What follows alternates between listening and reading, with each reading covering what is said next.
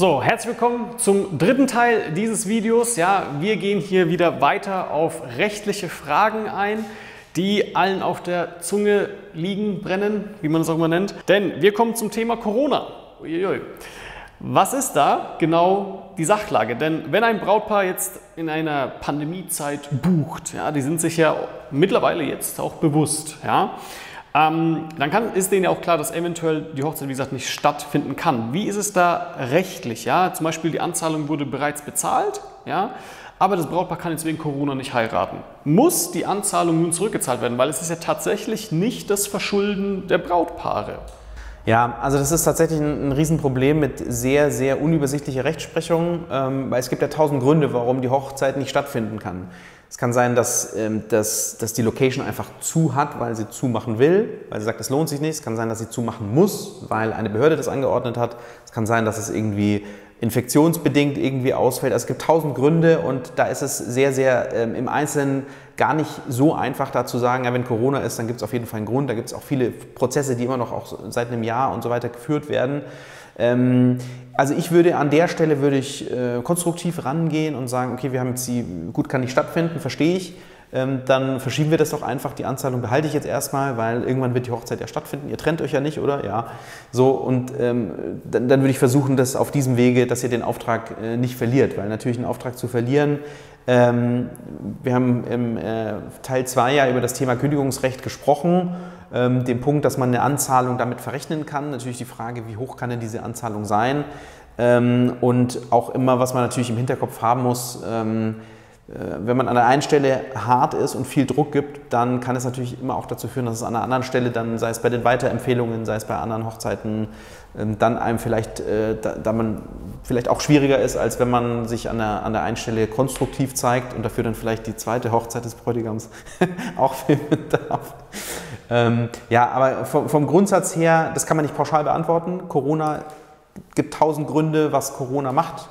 Ähm, ich würde versuchen, gerade aufgrund dieser Anzahlung zu sagen, okay, wir haben einen Vertrag, wir verschieben das, ich habe da Verständnis, das ist jetzt doof, aber es verfällt jetzt nicht, wir verschieben es und dann äh, klappt zu einem späteren Zeitpunkt. So versuche ich das tatsächlich immer zu lösen. Leider ist es halt natürlich einfach so, es ist für uns Hochzeitsfotografen, Hochzeitsvideografen einfach ein hundertprozentiger Ausfall, mhm. weil angenommen, die schieben das ins nächste Jahr, und es auch noch an einem Samstag, dann weiß ich halt, okay, normalerweise hätte ich ein anderes Brautpaar ja. an diesem Samstag gehabt. Also es ist eine schwere Situation.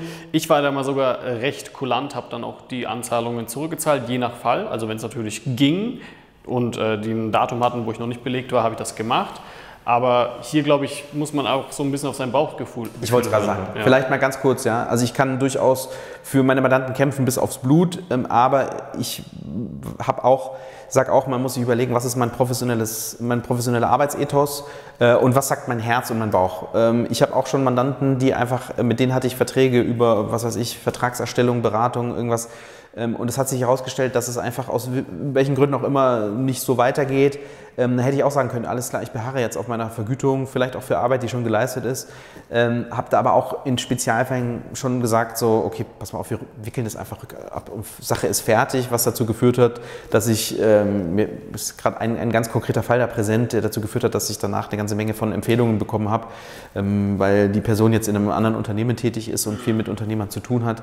Also das muss man schon auch berücksichtigen. Ähm, es gibt natürlich auch die Fälle, wo man schon merkt, das wird ein schwieriges schwieriger Auftraggeber, das zieht sich hin, wo man dann vielleicht sogar sehr, sehr froh darüber ist, dass man so eine Regelung mit der 50% Anzahlung hat, weil man sagt, eigentlich habe ich schon viel mehr Zeit da reingebracht. Das waren so viele Telefonate, waren super anstrengend, einfach extrem nerviger Auftraggeber, wo man dann froh ist, wenn man so eine Grundlage hat. Aber am Ende muss man wahrscheinlich individuell jeden Fall so mit einer Mischung aus äh, Ratio und, und, und Bauch irgendwie entscheiden. Kommen wir zum Thema kreative Freiheit ja, angenommen, das Brautpaar beschwert sich, weil zum Beispiel die Farben nicht passen, weil irgendwie ein Pickel im Gesicht ist, weil die Köpfe abgeschnitten sind, ja, da wollen sie dann dafür Retusche haben oder ähnliches. Ja, was soll man tun? Kann man sich da absichern? Ähm, sollte man sich absichern? Wie sieht es da aus? Du, du, hast äh, im Video 1 und 2 hast du irgendwie von so einem Vertragsmuster gesprochen. Ähm, das hört sich sehr spannend an. Ja. da würde ich tatsächlich empfehlen, dieses, dieses Vertragsmuster zu nutzen. Ja. Warum? Weil da steht drin, und das würde ich ähm, jedem, jedem Hochzeitsfotografen empfehlen und jeder Hochzeitsvideografen, Videografin, egal ob, ähm, ja, wer das ist, ihr solltet die künstlerische und kreative Kontrolle unbedingt behalten. Ähm, warum kommt ein Kunde zu euch? Der hat ähm, idealerweise Videos, Bilder, Material von euch schon gesehen und sagt, das gefällt mir so, wie es gemacht ist und in die Richtung will ich das auch haben. Ähm, und du hast angeschnittene Gesichter angesprochen, vielleicht irgendwie Farben oder fehlenden Filter, Haut sieht un unnatürlich aus oder so. Das sind alles Themen, da zu diskutieren, ist es jetzt ein Mangel oder nicht, ähm, der zu einem Nachbesserungsanspruch führt, wo man nachschneiden muss und so, das führt alles zu nichts. Ihr müsst klar machen in eurem Vertrag, ich mache diesen Film so, wir, wir besprechen das gerne im Vorfeld, es gibt eine konzeptionelle Abstimmung, was ist dem Brautpaar wichtig, ist die Kirche wichtiger oder nicht, gibt es gar keine Kirche, ist vielleicht der gesellige Teil wichtiger als jetzt der formelle Teil, wie auch immer, das sollte man alles irgendwie besprechen im Rahmen dieser Vorbereitung und auch notieren. Aber es sollte in diesem Vertrag gerade auch geregelt sein, das künstlerische Letztentscheidungsrecht liegt beim Fotografen und beim Videografen, damit man immer sagen kann, okay, das ist kein Mangel, sondern das ist, äh, das ist Teil der künstlerischen Freiheit. Ein Mangel ist vielleicht, wenn das Mikrofon ja, den Ton nicht aufnimmt, wenn das Bild offensichtlich wackelt, unscharf ist, ja, wobei selbst da könnte man sagen, das, auch, das, auch das ist irgendwie künstlerische Freiheit. Hm, okay, ja, weil angenommen, man hat das jetzt immer so gemacht mit den Mikrofonen. Ja. Und der Ton ist halt auch in allen anderen Videos so. Ja. Kann ich ja auch damit so argumentieren, theoretisch. Okay. Ja. okay, das ist also viel Auslegungssache. Ja, also man muss, klar, in, den, in diesem Geschmacksbereich, ja, beim Fernsehen, da gab es Diskussionen, ja, wenn jetzt einer kommt und sagt, ich will aber, dass die Kulisse rot ist und nicht grün, dann kannst du sagen, ja gut, aber es war rot vereinbart, wir können es grün machen, aber es kostet halt extra. Ja. Ähm, so, da, war das, da hat es ganz andere Dimensionen angenommen. Aber am Ende, es ist ähm, bei so kreativen Inhalten un, unfassbar schwierig, ähm, dass beide das gleiche Verständnis haben. Jeder hat irgendwie so ein Bild im Kopf. Der eine denkt vielleicht eher an Sepia und Braun und der andere sagt so, für, ähm, ich, für mich ist alles schwarz-weiß. So, und dann musst du diskutieren, ist es jetzt ein Mangel oder ist es tatsächlich das, was ich kreativ ähm, mache? Es ist immer gut, wenn man eben das so ein bisschen grob festlegt, auch auf der faktischen Ebene den Kunden Videos zeigt, so in die Richtung geht es, könnt ihr euch das so vorstellen, passt es so? Ähm, und dann aber am Ende jedem Fall klarstellt, die künstlerische Entscheidung, die liegt beim Fotografen, beim Videografen, weil ich bin der Künstler, ich bin kein Auftragsheini, der die Kamera draufhält und dann das Rohmaterial abgibt, sondern ich erschaffe daraus einen tollen Hochzeitsfilm und da will ich auch sozusagen meine, meine Handschrift hinterlassen. Okay, kommen wir, bleiben wir bei dem Thema. Was ist, wenn ein Brautpaar sagt, ja, Insta-Filter drüber gelegt, ja, also zu den bereits bearbeiteten Bildern, ja, taugt mir nicht, Insta-Filter drüber gepostet, ja, ist das okay? Ist, oder kommt es dann in die äh, irgendwie, ja, kreative Freiheit ist dann nicht dann verletzt bei uns? Oder wie sieht es da aus? Sehr, sehr spannendes Thema. Das ist das sogenannte Urheberpersönlichkeitsrecht, das der Fotograf und der Videograf immer hat. Auch wenn er sozusagen Rechte dem Brautpaar einräumt, dass die das nutzen können, anschauen können, weiter verschenken dürfen an die Gäste und so weiter. Aber äh, trotzdem ist der Künstler immer noch derjenige, der das, dieses Urheberpersönlichkeitsrecht hat. Und wenn man es auf die Spitze treibt, könnte man sagen, wenn dieses Video danach verschandelt wird, oder die Fotos, verhackstückt wird, oder die Fotos, es wird ein Filter drüber gehauen, es wird beschnitten, es wird irgendwie äh, Schindluder damit getrieben. Schwarz-Weiß gemacht. könnte man sagen, ja. genau, könnte man als Fotograf und Videograf sagen, das ist, ich berufe mich hier auf mein Urheberpersönlichkeitsrecht das ist mein Werk, so habe ich es dir gegeben, so darfst du es nutzen, jegliche Veränderung ist verboten, lösch das, mach das weg, mach das nie wieder. Okay, krass. Kann man dann so einen Schadensersatz ähm, einklagen oder wie ist Theoretisch das? ja, aber die Frage ist, was ist der Schaden? Da wird es dann, dann schwierig. Aber man kann zumindest mal auf den Tisch hauen und sagen, äh, ich möchte das so nicht. Man könnte natürlich sagen, das schadet meinem. Ich, ich finde es lustig, weil es hört sich so für mich an, alles, was wir jetzt besprochen haben, dass wir viel mehr Rechte haben ja. als das Brautpaar. Ja. Aber im Internet, wenn ich alles so lese, hat das Brautpaar viel mehr als wir. Ja. Der, der Schlüssel ist eine klare vertragliche Regelung. Und deswegen sage ich, es ist wirklich so, so wichtig. Ähm, und das ist beim Fernsehen auch so. Da, da wird es halt 100 Millionenfach potenziertes Risiko. Ähm, aber als, als Fotovideograf, ihr seid keine Bittsteller oder irgendwie, ihr seid keine Sklaven von einem, von einem anstrengenden Brautpaar, sondern ihr seid ein professioneller Dienstleister, der sagt, das ist, ähm, das ist der Bereich, in dem wir uns bewegen, so der Ballpark. Und das sind die Regeln. Künstlerische Freiheit, ähm, die Anzahlung, ihr kümmert euch um die Rechte, so. Das braucht vielleicht ein bisschen ähm, so, auch so Mindset-Arbeit am Ende vielleicht, dass man sagt, so, so, so sehe ich mich, das ist das, was ich leiste. Aber das könnt ihr unbedingt einfordern. Also, ja. Also ich habe noch nie passiert bei mir, ne, dass jetzt zum Beispiel ein Video geändert wurde. Aber ich weiß bei Fotografen, passiert das öfters mal. Aber okay, wir machen weiter. Denn wie sieht es denn da aus mit der Gültigkeit von Online-Verträgen? Ja, also man macht es jetzt nicht ja, mit ausgedruckt und was auch immer, sondern man lässt das Brautpaar die AGBs äh, ankreuzen, ähm, man gibt den Online-Vertrag, ja, und da stellen sich so viele Fragen. Ja? Ist es erlaubt erstens oder äh, muss ich auf irgendwas achten? Oder äh, wie ist es zum Beispiel, wenn ich einen amerikanischen Service nutze und jetzt nicht einen aus der EU? Ja, also wegen der DSGVO zum Beispiel. Ja? Auf, also wie sieht es da tatsächlich aus? Ist das alles machbar oder? Grundsätzlich ist alles machbar. Wichtig ist, dass äh, im Vertrag darf dann nicht drinstehen, der muss schriftlich sein. Schriftform heißt Papier und Stift. Mhm sondern ähm, in Textform dann. Und Textform ist egal, ob E-Mail, ob WhatsApp, ob DocuSign, ob irgendwas hin und her, irgendwelche ja. Tools. Das ist egal. Ähm, man muss nur diese, diese Schriftform, muss man dann sozusagen ähm, rauslassen und, und sagen, okay, das ist unser Vertrag in Textform. Und dann braucht man irgendwie eine Bestätigung. Jawohl, ich bestätige den Vertrag oder die unterschreiben, also mit so, so einer eingescannten ja. Unterschrift, dann ist alles fein. Okay, also es ist alles möglich. Und es ist ja auch egal, ob das jetzt jemand ein amerikanischer Service ist oder ein ja, deutscher. Das ist egal. Das ist egal. Okay. Wichtig, der Richter, also wenn man es jetzt mal durchspielt, was kann am Ende drohen oder was kann passieren? Ähm, das, äh, es wird nicht bezahlt, die zweite Hälfte, obwohl man alle Leistungen erbracht hat, beispielsweise.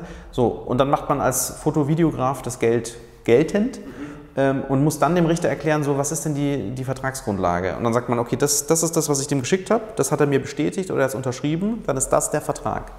Ähm, so, das ist das Entscheidende und das muss irgendwie dokumentiert sein. Wie sieht es da denn aus mit dem Rohmaterial? Muss man das aufheben oder muss man das sogar eher löschen? Weil laut DSGVO ja, besagt ja, man darf das gar nicht aufheben. Ja, es gibt in der Tat Löschfristen. Man braucht nach DSGVO auch ein, ein Löschkonzept. Ähm, ich würde da empfehlen, ähm, weil ich sag mal, das eine ist die Frage, wann musst du es als Fotograf und Videograf löschen? Die andere Frage ist, wie lange kann das Brautpaar noch von dir sozusagen irgendwie eine Herausgabe verlangen und du hast es schon gelöscht und dann sagen, ja hier, ich brauche aber noch. Ähm, ich würde an der Stelle im Vertrag vorschlagen, dass man es für eine bestimmte Zeit noch speichert, beispielsweise ein halbes Jahr oder ein Jahr und danach ist man berechtigt, das zu löschen. Ähm, spätestens nach, ich glaube, fünf oder zehn Jahren ist, glaube ich, die urheberrechtliche äh, Frist, habe ich nicht ganz im Kopf, sollte man es dann auch löschen, ähm, jedenfalls auf Anforderungen vom Brautpaar dann auch. Ähm, aber vor allem sollte man vermeiden, dass das Brautpaar nach, nach Jahren kommt und sagt, hey, hast du noch das Rohmaterial? Und dann so, ja, du hättest das doch aufheben müssen. Ähm, dass man dann sagen kann, nee, pass mal auf, hier im Vertrag, ein Jahr hebe ich es auf oder sechs Monate mm, okay. und danach kann ich es aber löschen.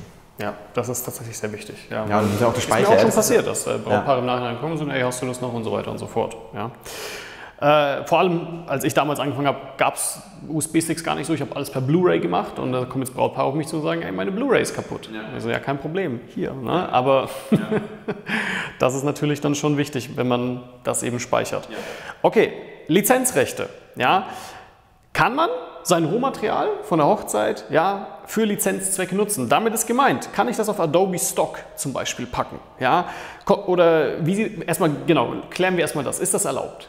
Ich als Fotograf, Videograf, das Rohmaterial von der Hochzeit, ähm, also das muss, das muss geregelt sein. Wenn es nicht geregelt ist, darf ich es nicht machen. Das ist dieser Punkt, du erinnerst dich an den Ball, das sind ja. die Rechte an dem Video. Der Großteil ist beim Brautpaar, ein kleiner Teil bleibt beim Fotografen zurück und die Frage, was umfasst dieser kleine Teil? Ja.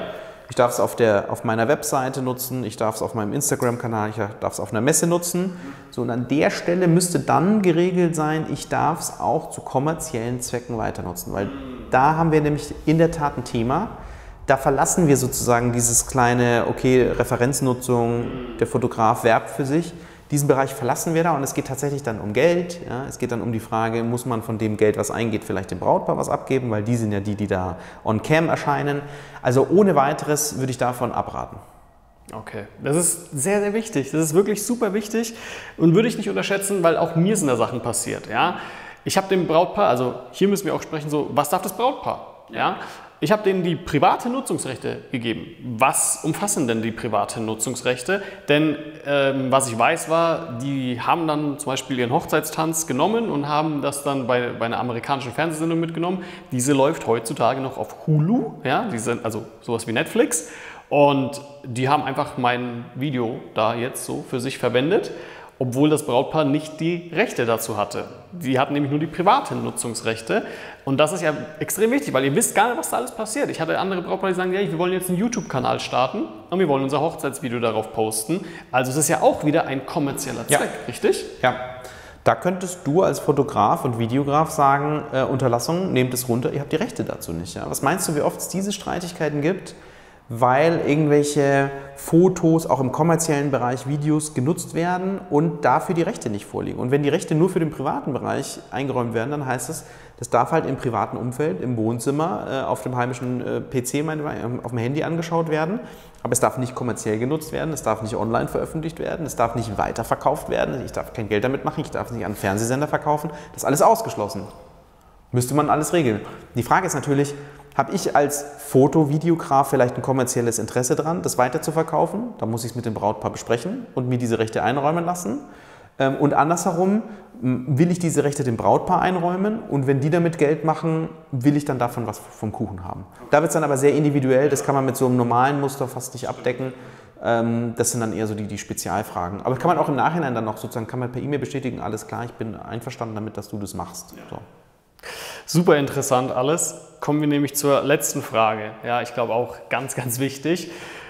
Muss ich, wenn ich die Bilder oder das Video jetzt auf Instagram poste und ich verlinke das Brautpaar, ja, muss ich das kennzeichnen als Werbung? Du in deinem Fall, das ist eine sehr spannende Frage, weil da gibt es gerade auch eine ganze Reihe von Gerichtsverfahren, die gerade so anhängig sind und es geht um die Frage, ist eine Verlinkung per se schon werblich oder muss diese Verlinkung auf eine Unternehmensseite führen? Ähm, das ist so der, der Knackpunkt, hängt davon ab letztlich, ob der Fotovideograf tatsächlich auch eine eigene Firmenwebseite hat oder ob das vielleicht sich mit dem privaten äh, Profil überschneidet. Äh, um, auf sicher, um auf Nummer sicher zu gehen, kann man immer Werbung mit dazu schreiben. Aber das ist ein Bereich, wo gerade extrem viel ähm, ja, noch in, sag ich mal, in Prüfung ist. Ähm, und die Frage, wann ist es tatsächlich eine Werbung für ein Unternehmen? Wenn das Brautpaar jetzt den Fotografen verlinkt, dann würde ich sagen, das ist ein nicht gewerblicher Account des Brautpaars, die eine Empfehlung aussprechen. Das wäre keine Werbung wenn ich als Gewerbetreibender, als Fotograf mit einem reinen gewerblichen Account ähm, auf, ähm, ja, aber was, was verlinke ich da? Ich verlinke auf das Brautpaar in dem Fall.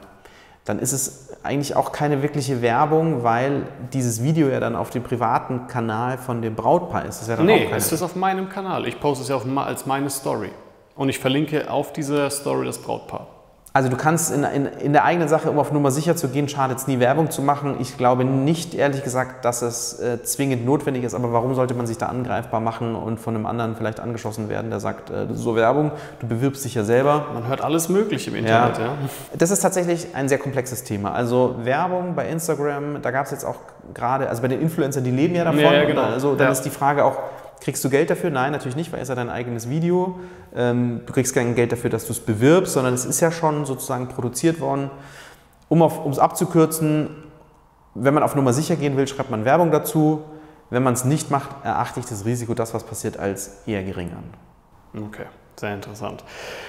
Das war's, ja, auch mit dem dritten Teil dieses Videos. Wir haben natürlich auch einen Vertrag für euch vorbereitet den ihr euch auch käuflich erwerben könnt. Ja, dazu einfach unten in die Beschreibung reingehen, da ist der Link, wo ihr dann euch auch diesen Vertrag holen könnt, damit ihr euch gegen all die Fälle, die wir gerade hier besprochen haben, auch rechtlich absichern könnt.